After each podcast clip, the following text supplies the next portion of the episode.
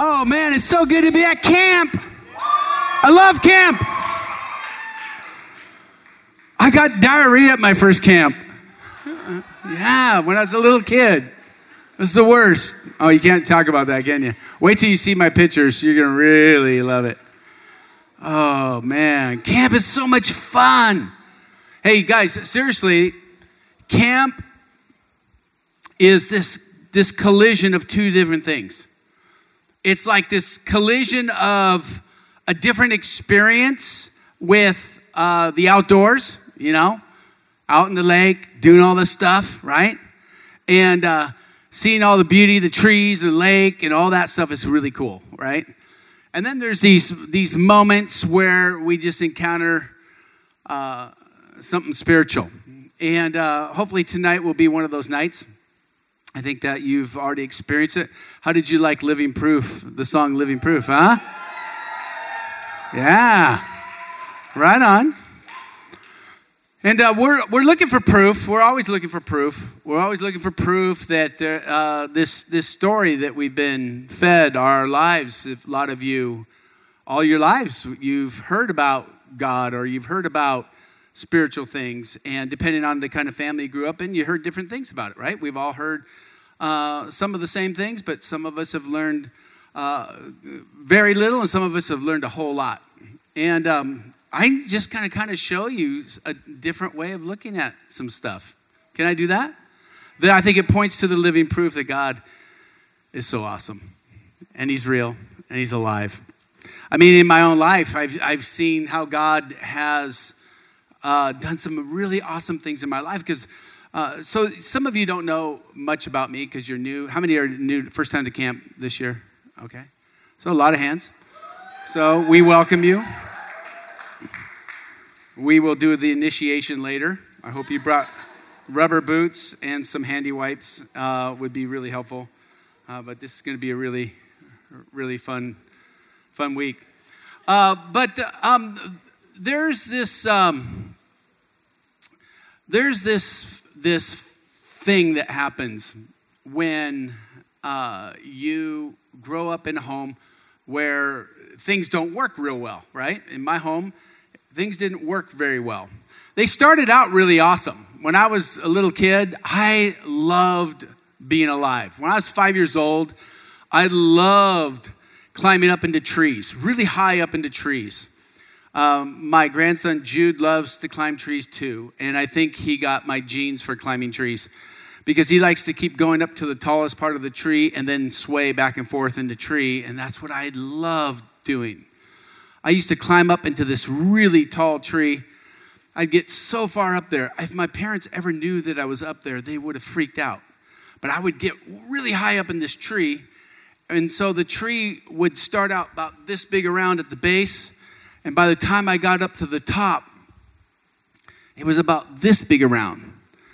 And I would just swing back and forth. And I just feel it. I just hang on to that tree. And I just rock back and forth. Loved it. Anybody ever climb trees? You like that? Oh man, one of the things I love to do is I loved ropes. I've got a rope right here. Yeah. I love ropes. And uh, this looks like a good place. I'm going to do something. I'll put my mic down for a sec. I get a rope like this. I throw it.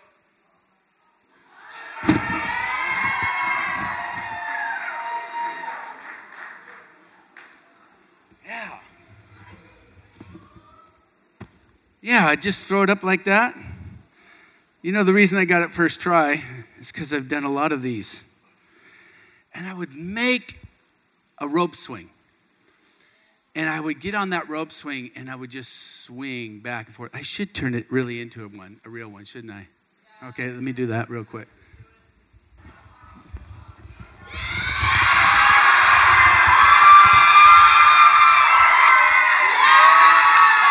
Oh, yeah. If this beam falls, duck.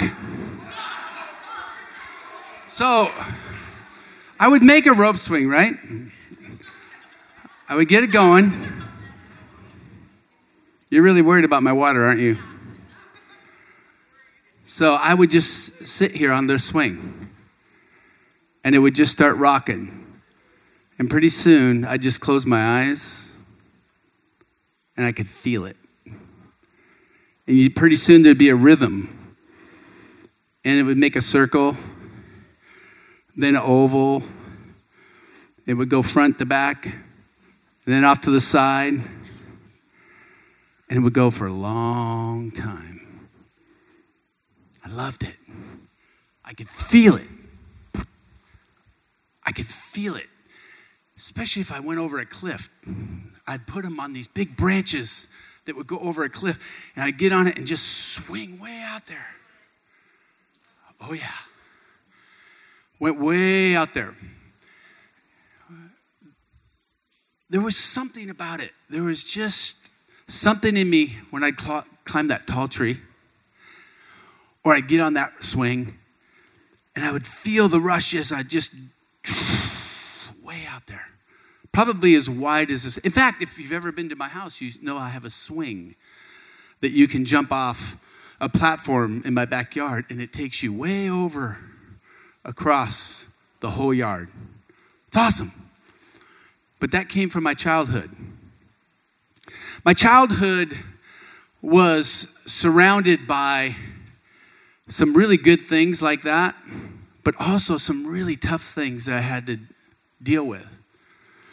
And so when I would go home, sometimes there were some things that weren't so cool. My mom was sick when I was about 10 years old, got really sick. Uh, and when I came home, it was really hard for me to deal with that. So when I'd go out and I'd get on my swing, or I'd climb the tree, or I'd build my tree fort, I'd always put them over a big cliff. And I would sit on my creation that I built and looked out over the cliff. It was awesome. I loved it but I could feel something. When I go backpacking and hiking, I'd see the lakes and see the rivers and the streams and watch the water rush between the rocks. I could sit for hours sitting on a big rock looking at the water go down. I could feel something. Something in me came alive. Has anybody ever felt that? You ever felt that where you might be all alone? You'd be cruising on this, this long trail or you're going out in, in a boat someplace and you just kind of lay down on the bottom of the boat and you look straight up at the scar, stars. You ever slept outside at night? Have you ever done that? You slept outside with a sleeping bag and you just laid out there and you look at the stars. You watch the moon, watch the uh, watch the falling stars go. It's so awesome. Something inside you comes alive. You start asking questions. If you have a friend, spend the night and you're out in the backyard laying on your trampoline looking straight up at the sky, and you're looking at what's going on in the sky, and you go, How far is far and how big is big? How big is it? So awesome. Or you'll be sitting there playing on the beach and you look you see a rock, you pick up the rock and you see little crabs scurry all over the place. And then you notice that there's little tiny bugs that live under that rock, little tiny ones. And then you wonder, how small is small? How small does it get? How small does life forms get? And you just realize, oh my gosh, this is really cool. When I was a little, uh, about 10 years old, we went to Whidbey Island. We had a cabin that was right on the beach. I got a picture of the beach. Let's see, I think we can pull it up here. Can you guys see the, the screens? Okay. They're coming. There it is. This is a picture of the beach by our cabin.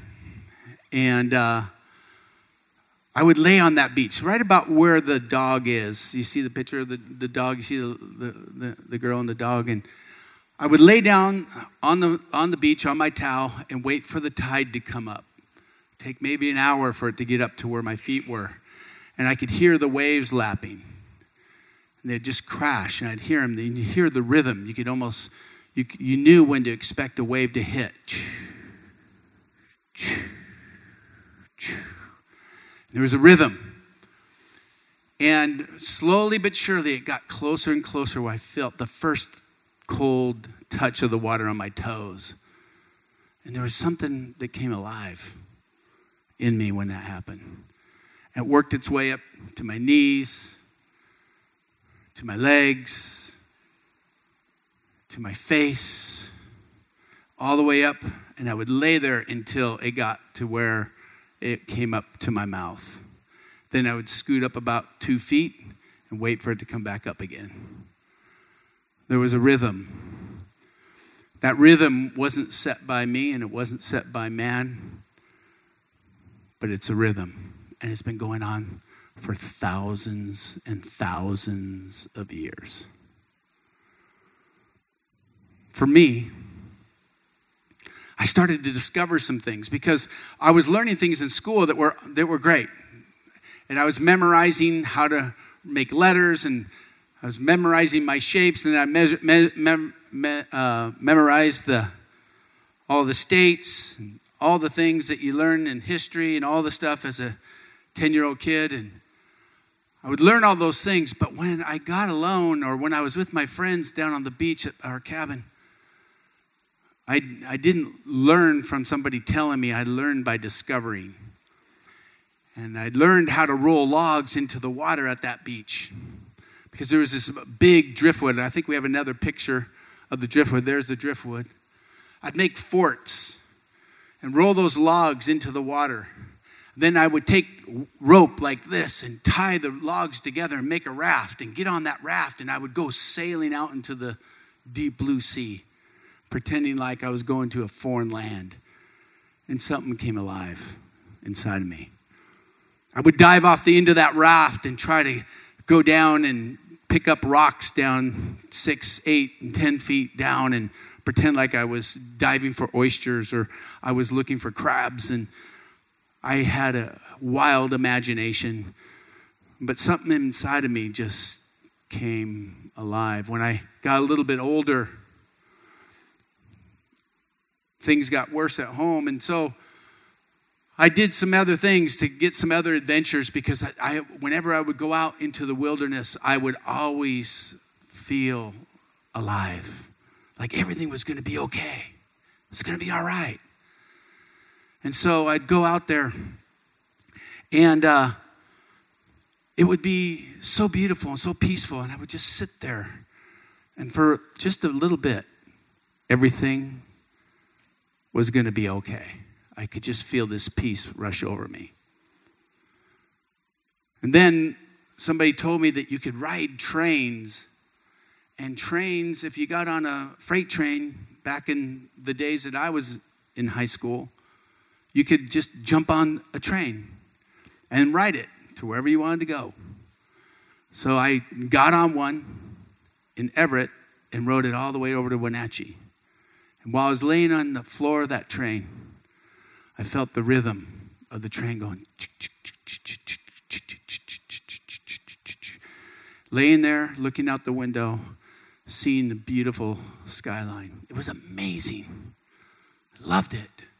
And for a moment, everything calmed way down. All my problems, all the things that were going on at home. At school, I was getting bullied all the time. People making fun of me, not really sure why they picked me, but they did.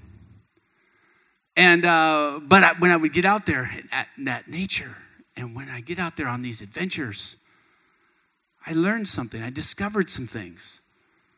And it opened me up. It was amazing. And so when we talk about living proof, there's living proof when we see people and the lives and how their, their lives have been changed, but there's also living proof that God exists when you look at his creation and then you see that it's stamped with his signature on it. When you know that every tree and every lake and every river and every animal and every insect is totally stamped with the Creator's unique creative ability. So awesome. I love it. And the beauty is that as time went on, I started to realize there was something spiritual involved with what I was doing. But I just couldn't put anything, any words to it. I could just feel it.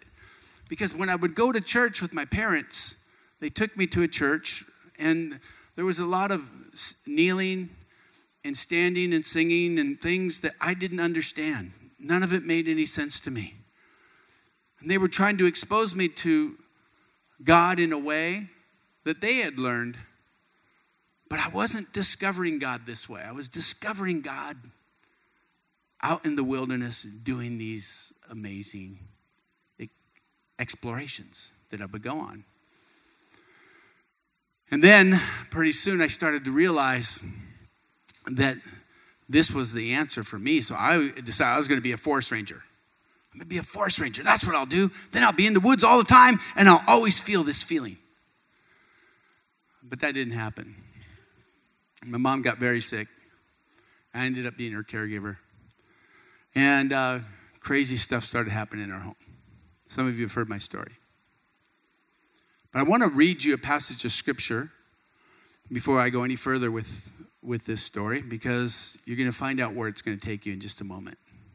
Because I think some of you have had encounters similar to what I've had, where you went somewhere and you experienced something and you just sensed that there was a presence with you a beautiful presence, a peaceful presence, a vib- almost like a vibration or a rhythm going on. And what it is, is you're starting to pick up that God is trying to draw you.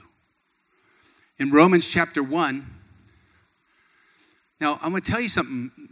Some of you don't know much about the Bible, but let me take you back 2,000 years when Jesus walked the earth.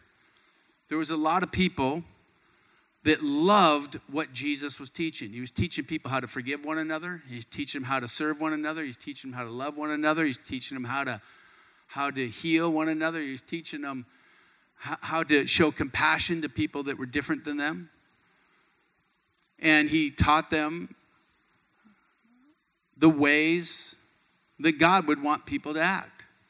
So people flocked to him. They loved him because he was so kind, even to people that weren't kind. He was kind to them. He loved everybody.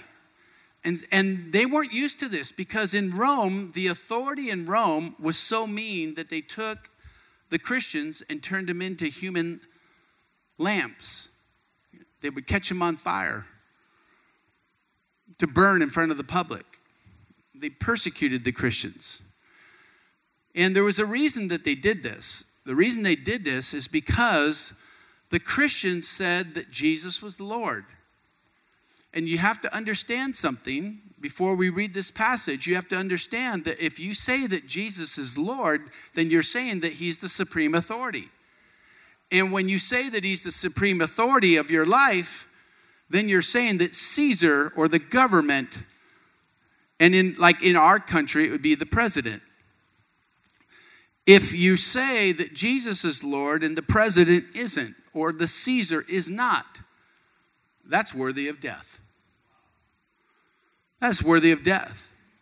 And so, this book called Romans is written to the Christians that were in Rome that had suffered losing family members to this tyrannical government. And so, they were very wicked. And so, it starts out, this passage starts out in Romans chapter 1, and starting with uh, verse 18, I think we have it on the screen. It says, The wrath of God is being revealed from heaven against all. Uh, all the godlessness and wickedness of people who suppress the truth by their wickedness, since they may be known by God. Um, I'm sorry since what may be known about God is plain to them because they've made it plain. Uh, I'm reading from a wrong translation here. Okay, let me read it from mine. God showed his anger from heaven against all sinful and wicked people who suppress the truth by their wickedness. They know the truth about God because he has made it obvious to them. For ever since the world was created, people have seen the earth and the sky through everything God made, and they clearly see his invisible qualities, his eternal power, and his divine nature, so they have no excuse for not knowing God. Isn't that wild? And so what what what they're saying here, what Paul the apostle Paul is saying is he's saying, you know these guys that are persecuting you, these evil men that are surpassing suppressing the truth. They're trying to keep you from believing the truth. They're trying to tell you that it's a fable. They're trying to tell you that it is powerful, but it's not.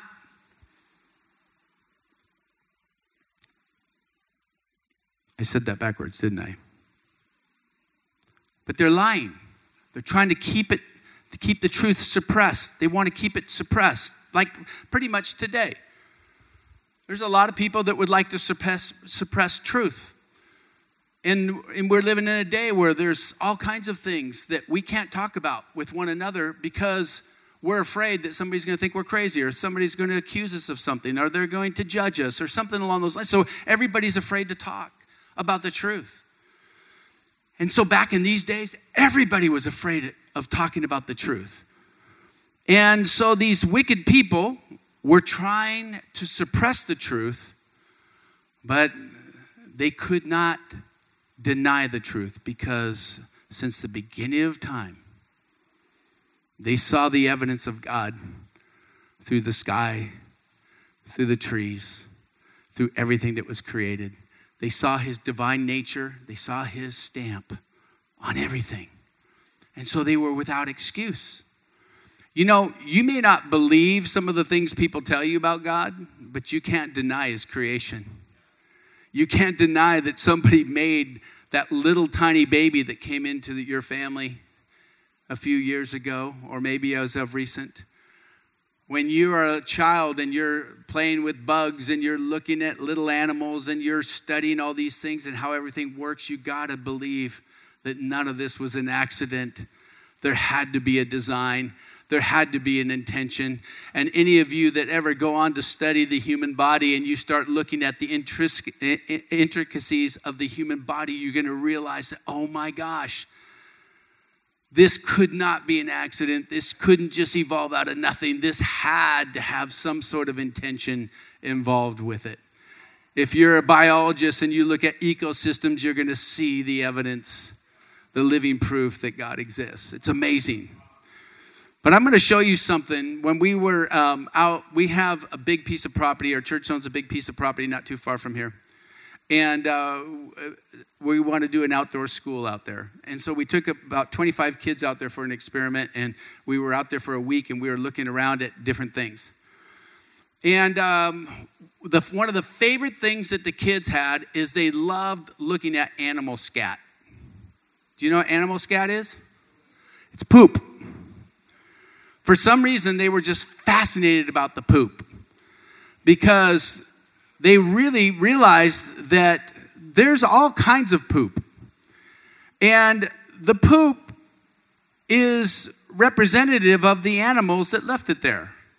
And so when they realized that they were looking at poop that they've never seen before, they wanted to know what the animal was. So, how would you like to see a picture? Let's look at the first picture. Does anybody know what this first picture is? What's that? What is that? Who knows? It looks kind of looks like rabbit poop, but it's a lot bigger than rabbit poop. Looks like deer poop, doesn't it? It's not deer poop. It's elk poop. All right? Now, when you once the kids identified this, they knew that even though they couldn't see an elk, they knew an elk was around because they saw the poop. In other words, all they had to do is look at the creation and they knew who created it. Want to look at another one? Let's look at another one. Let's look at another. Let's look at, oh, there's a good one. That's kind of a, it looks like kind of a Christmas poop. Yeah, isn't that, isn't that lovely? Okay, so now look at this. This was their, I, I got to tell you, this wasn't the favorite, but it was close to the favorite. See the seeds? It's berries. And who eats berries? Bears. Oh, the kids loved that. They, the thought that there was a bear in the woods, they thought that was the coolest thing ever. And uh, so, but when they saw it, they knew who created it. So whenever they see it, they're going to know a bear's been here. Okay, let's look at the next one. Okay. Now, this one, this one has fur on it. You can see it more clear on the next one. Is there another one? There it is.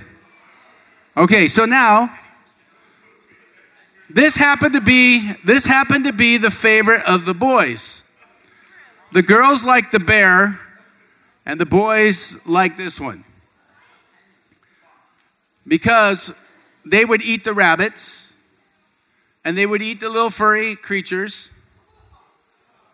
and so you would know who the creator was by looking at the creation. Are you following me? All right? All right, you can turn that, you can you can shift it off there. So, I don't want to gross you out too much. But it was living living proof living proof that bears, coyotes, existed in the woods. So I learned really quickly that you can learn a lot from looking at God's creation. You can look at God's creation, you can learn a lot about his nature. Because it says it right here in this, this passage. It says, For ever since the world was created, people have seen the earth and the sky. Through everything God made they can clearly see his invisible qualities, his eternal power, and divine nature. So they have no excuse for not knowing God. So we have no excuse because there's something on the inside of us that comes alive when we connect with it. And so, what I would encourage you to do while you're at camp is I would encourage you to look around and see what you see.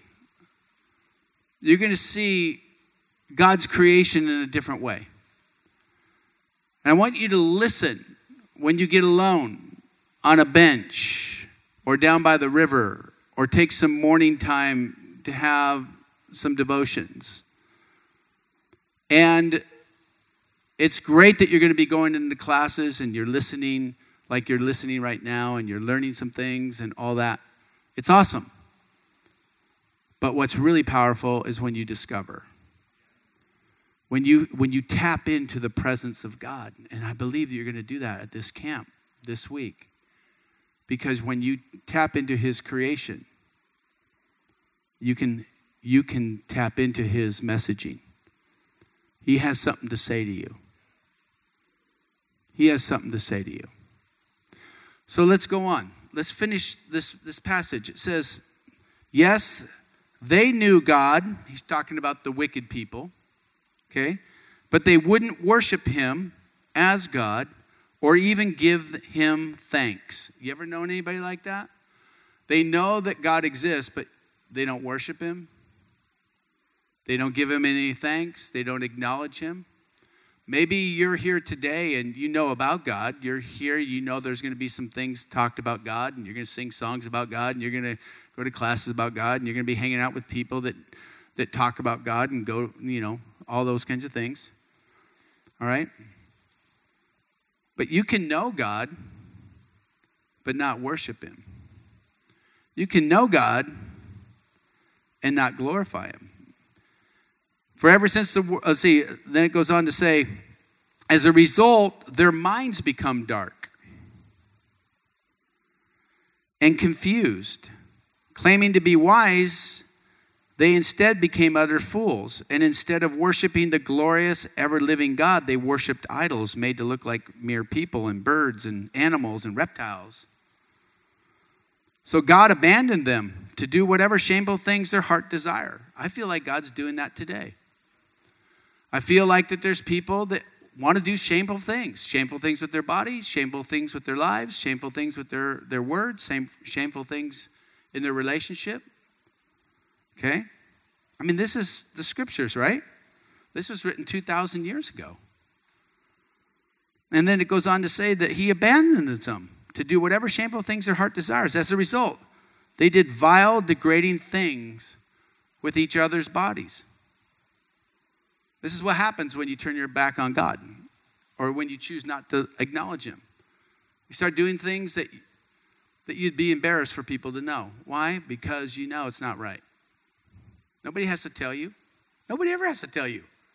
Nobody has to tell you what's shameful. Nobody has to tell you what's wrong. Nobody has to give you any rules. You know because you have a conscience. But sometimes what happens is our conscience gets hard, and then He turns us over to our dark minds. And then goes on to say this They t- traded the truth about God for a lie. We're seeing this happen a lot, guys. The truth about God has been traded for a lie. We have to be careful. We ha- especially in the days in which we live in, there's all kinds of things that are kind of new. They just popped up in the last 10, 15, 20 years. And they're, they're selling you a lie, and, you, and they want you to abandon the truth. And so this week, while you're at camp, I don't want you to follow God because I do. I don't even want you to believe what I'm telling you just because I'm telling it to you. I want you to take some time to discover and listen to your soul. Listen from the inside because this week is a big week, okay? There's going to be some nights this week where there's going to be some pretty emotional things that happen because God people are going to get wrecked in the presence of God. God's going to speak to them throughout the day and in their cabin, laying in bed. Amazing things are going to take place. It's going to happen to you, just like it happened to me. I don't know when. It might be tonight, might be tomorrow night, might be tomorrow morning, might be the last day, might be when you get home from camp. But I'm confident you're going to find him because you're here. And he brought you here. Some of you had no choice. You got sent here. You had no idea what this was going to be like. But it was divinely orchestrated for you. The timing, the cabin, your team, it's all been orchestrated by the Lord. He knows what He's doing. Some of you don't understand why you got in that cabin or on that team, but you're going to find out as time goes on, and it's going to be amazing. Some of you are going to make friends at this camp that you'll be friends with for the rest of your life. And you'll remember this camp and you'll say, Man, I met you back when we were in 10th grade. That was 60 years ago. You remember that thing you wore? You remember that thing you put in your mouth? you swallow those. Remember that, that teacher guy stuck bear poop on the on the wall? I mean, on the screen? Uh, yeah, I'm not going to put it on the wall. Yeah, it's close enough to the wall. But they traded the truth of God for a lie. So they worshiped and served the things God created instead of the Creator Himself. You guys, when I'm talking about God's creation, I'm not talking about worshiping the creation. Don't go worshiping trees or fish or bugs. That's not what we're talking about.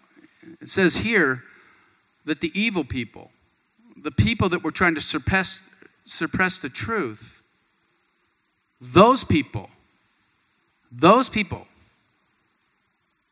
were the ones that began to worship the creation and not the creator. Are you following me? So we don't worship the golf course. We don't wish to worship the fishing pole or the fish or the hiking or the, any of that stuff. We don't worship those things, but we go there and we feel that rhythm. We feel that energy. We feel that life force. We feel the divine presence of God because it's His creation. We know who made it. Now, I want to show you something else you can learn from, from creation. We were out on this property, and not only did we look at bear scat, but we also saw um, this next picture. And it's ivy growing on this tree. It's kind of pretty, it's green, it's crawling up that tree. If it's left to crawl up the tree, it goes to the next picture, and uh, it'll crawl right up that tree. Some people think ivy looks really pretty on trees, but as you can see, as it got to the top, it started to choke the life out of the tree. And the next picture, pretty soon, it strangles the tree. We can learn a lot by looking at this. Some of you, if you just ask God right now by looking at it, you can know exactly what God is saying to you about this. It's choking the life out of that tree. But you know that ivy doesn't even belong in the forest.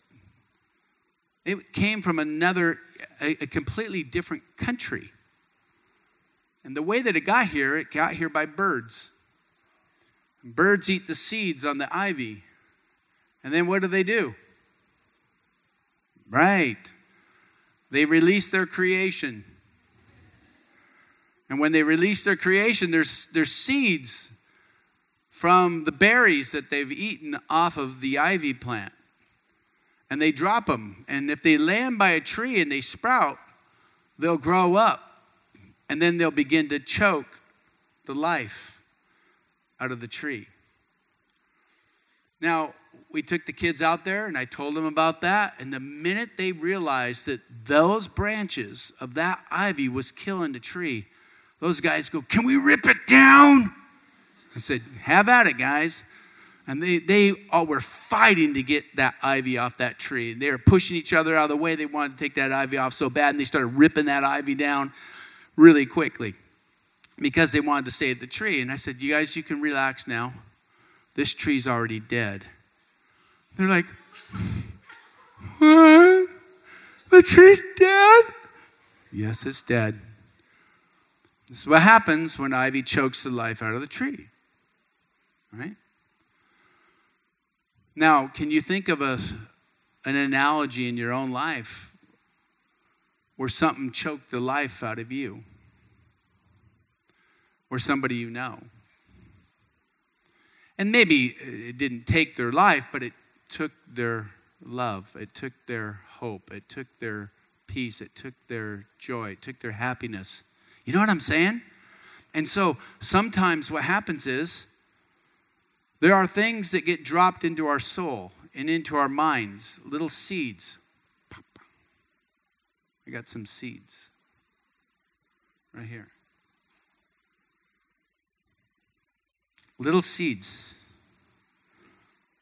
And uh, ivy is called an invasive species, it invades.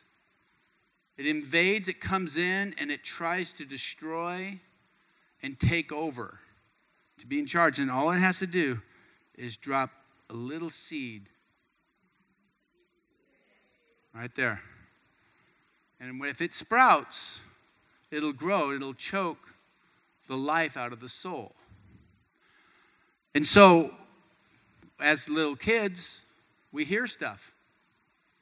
Maybe our mom or our dad said something that hurt, hurt us or we hear something from somebody in our, our family or a friend at school or uh, somebody that we don't like at school and they tell you you're stupid. Oh, you got ADD, you'll never be able to handle this. You know, you got some kind of mental problem. You got some sort of, and they drop little seeds into your head. And if they sprout, they could turn into ivy of the soul.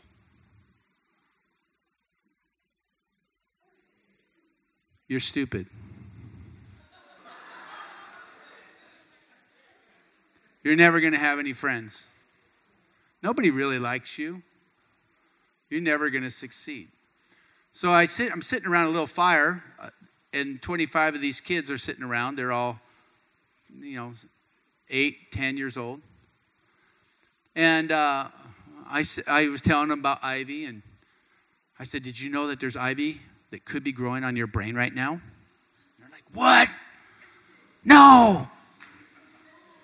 And I said, Yeah. It could be on your soul, it could be in your heart. I go, but it's it's not something you can see. It's somebody planted a seed. Right there. Planted a little seed. Has anybody planted a seed in your heart or in your mind that is invading your soul? And one kid stuck his hand straight up. He goes, I do. I was told I'll never succeed at anything. I said, That sounds like Ivy to me. Write it down on this piece of paper. So he wrote it down on a piece of paper. And then another little girl says, My mom told me I was stupid. I go, Write it down on a piece of paper. Another one said, My friend told me I was ugly. nice friend.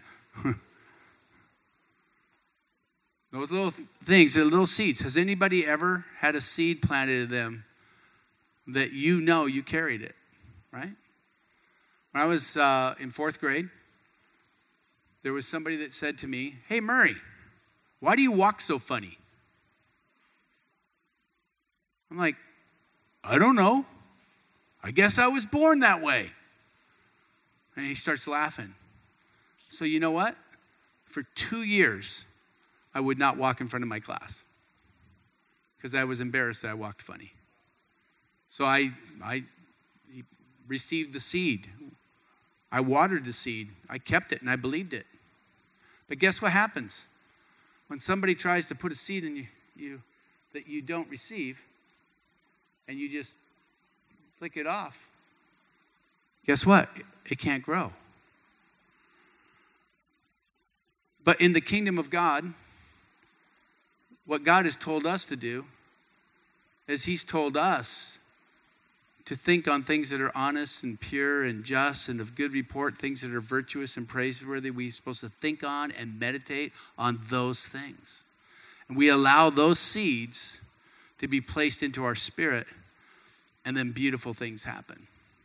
But here's what happens. And this is what happens to a lot of kids that go to church. It could happen even in UD this, this camp. So the next picture is sometimes there are some seeds that spread to the whole forest where a whole group of people believe that, yeah, you know those things about God. I ain't buying it.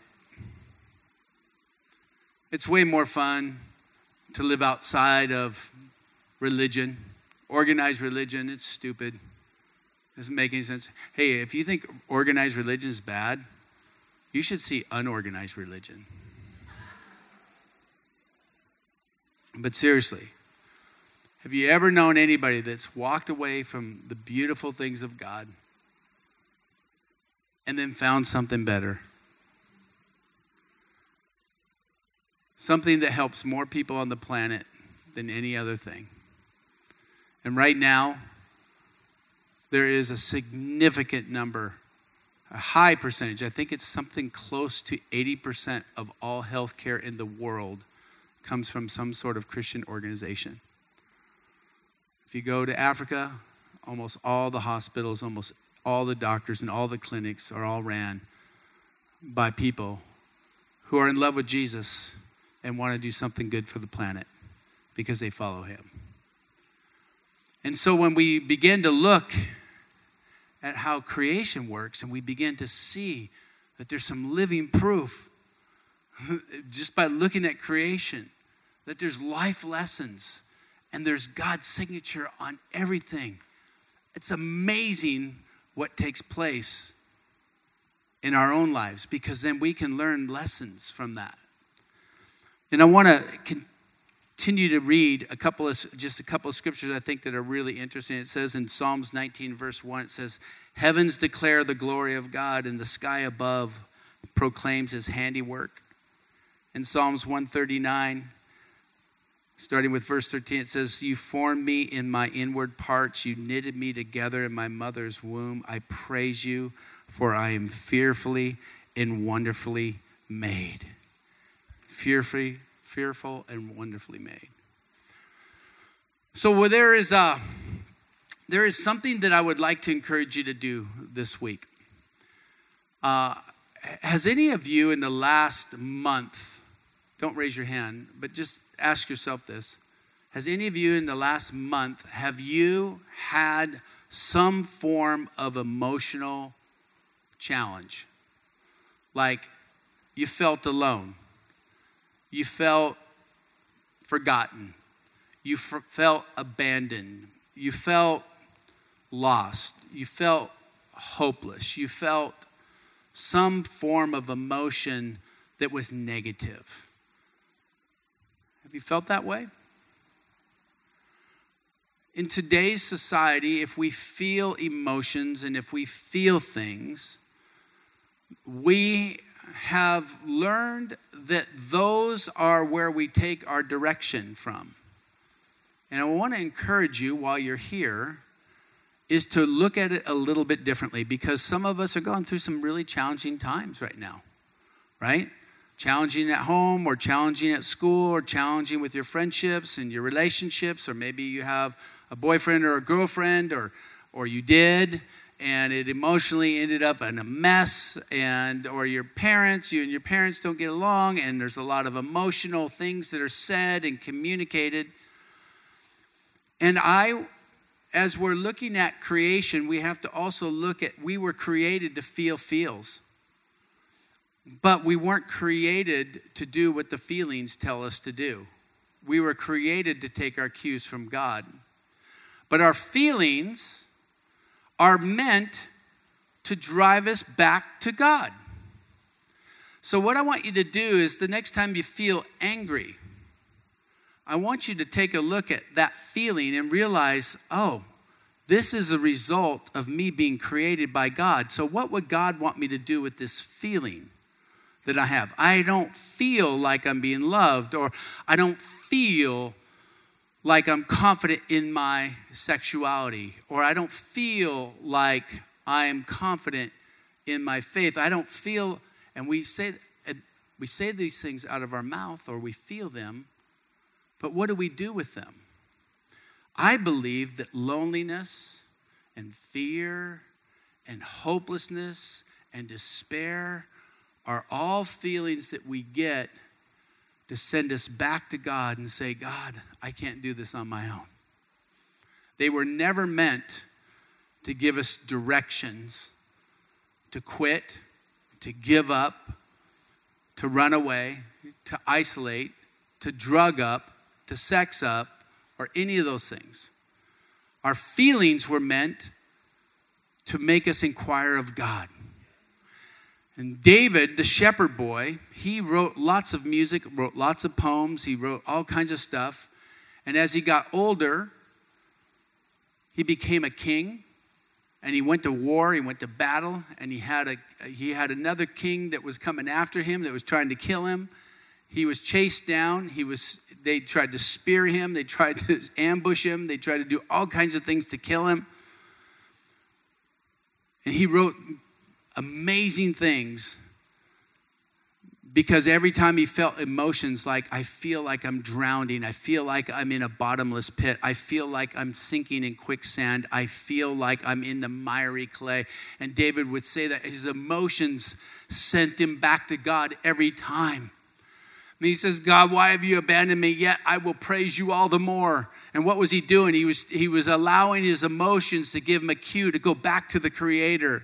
And so even he knew that he was created by God, by God that he was a, a, product of God's creations, and so were his emotions. And he knew that those emotions were meant to send him back to God. The next time you feel lonely, the next time you feel abandoned, the next time you feel hopeless, the next time that you feel that you can't go on, the next time you want to run and you want to completely hide, and the next time you just want to get angry and you want to hit back and you want to get revenge and you want to post it all over social media, don't listen to your emotions.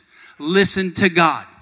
the creator the one that gave you those emotions in the first place. They're not wrong. They're just alerting you that there's something not right. And the way that you get it right is to go back to God. Now, listen, we, I'm going to say something to you that might be kind of hard for you to take right now. But when we talk about our truth, that's an important thing to understand. Your truth by itself may not be something that you can even trust. What we would do first is we center ourselves on God's truth, the truth of God, because a lot of people have exchanged the truth of God for a lie, like the scripture says. And you guys, I'm telling you this, I'm preparing you for the world to come. I'm telling you, you have to get this down in your spirit right now. You have to get this down. Before you can find your truth, your true truth, you got to find His truth. And when you find His truth, then your truth can be trusted because you center your truth on His truth in your life. Are you feeling what I'm saying? Are you hearing what I'm saying? Okay, and so in this room right now, a lot of us have exchanged the truth of God for a lie. And this week, you're going to uproot that ivy out of your soul. And you're going to go back to the truth. I believe it. But don't just listen to what I'm saying. Don't just hear me on this microphone right now. I want you to get out there and get on your raft and hear from God. I want you to roll those logs into the water and go sailing. I want you to put that swing up and swing away until you hear and feel the presence, the rhythm, the, the knowing of the vibrant God that is alive today on the earth today. It doesn't matter what you feel, it matters what He says. And what he says is that you were fearfully and wonderfully made, and he knit you in your mother's womb, and beautiful things are about to happen. So, tonight, I want to say a prayer for you guys.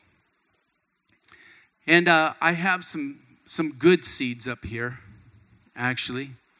Those seeds I put on everybody's heads were actually good seeds. These are flower seeds that are up here. And when you plant a flower seed,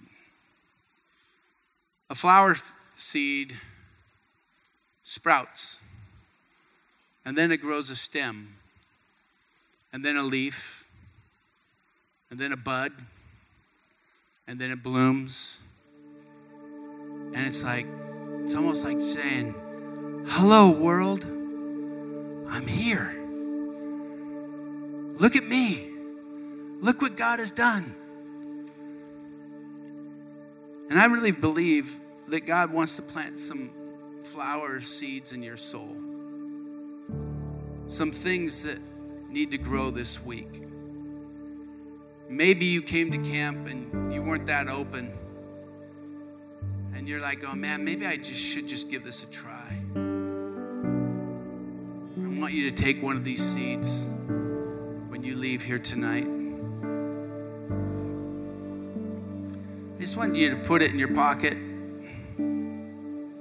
Just roll it around in your hand. Maybe just look at it. This little guy. It's a little tiny little seed. And it can grow into a flower that's this tall. Very quickly. It takes about four weeks for it to get this tall once it sprouts. Something that this week, a good seed could be planted in your heart if you open yourself up, but you got to open up your heart and let God's creation speak to you.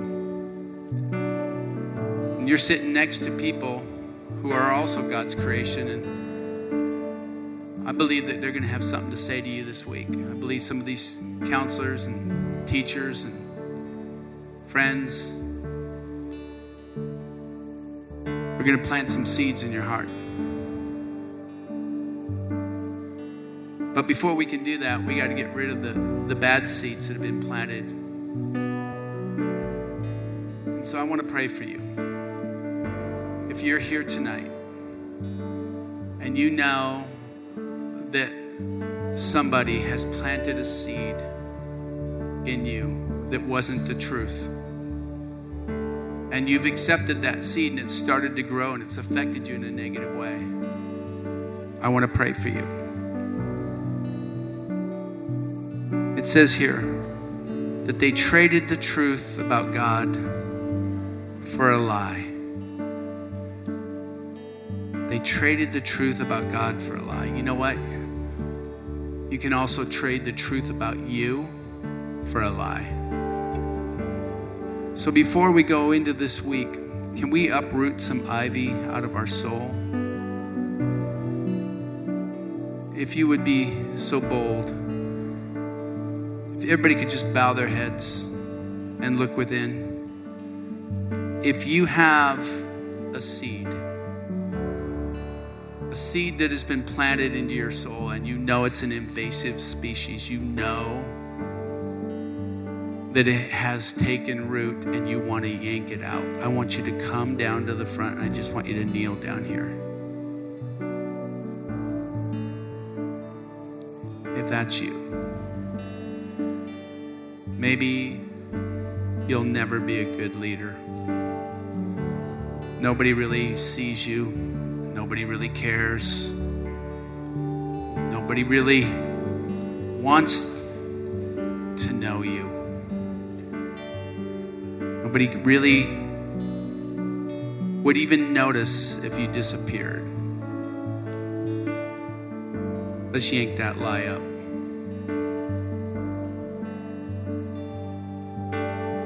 Maybe you've heard some things at home, or you've heard some things at school, or you've heard some things even from a teacher or a coach that just completely made you give up or quit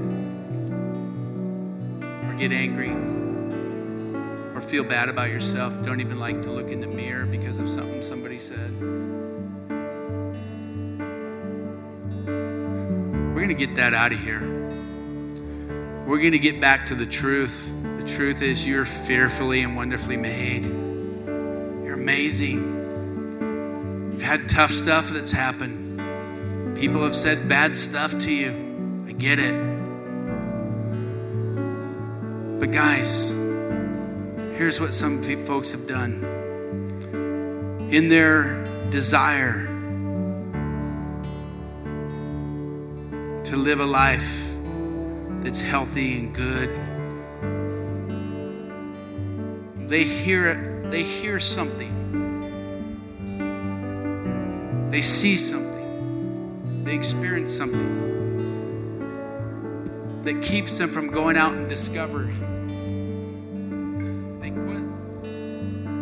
They quit looking around